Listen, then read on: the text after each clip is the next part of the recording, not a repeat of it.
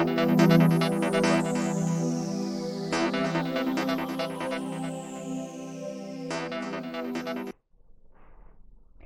大家好，我是林子璇，今天跟大家分享二零二一年八月份的运势哈。那我们这一集呢，主要是要分享闰日主还有癸日主的人啊。那八月份呢，是从八月七号开始哈，一直到九月六号，它不是从八月一号开始哦。等一下我会依照财运、感情、工作、健康，好这样子的顺序分享下去。第一个，我们先来分享财运的部分哈。那这个月的财运其实哈没有很好哈，嗯，你四处奔波，四处劳碌，好，不断的向外扩展业务，好，就是一个忙忙碌碌无法停下来的一个月啊，好，进财还是有的，但是比之前累很多啊。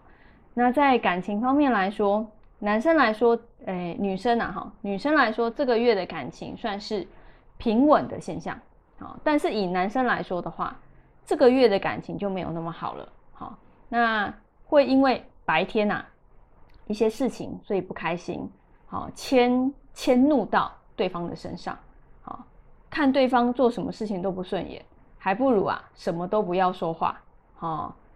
发呆看着对方做事情，好照着他自己的意思去做，其实也没有什么关系啦。那在工作运方面来说呢，这个月工作运算是不错哈。那会遇到一些很多的疑难杂症啊，比较会找一些有经验的或者是专业人士来帮你啊，会自己找啊，花一点小钱能够得到保障，其实也算是不错的哈。那对事情呢，其实比较冷静的处理去面对啊，那你相信你自己是可以完成的哦。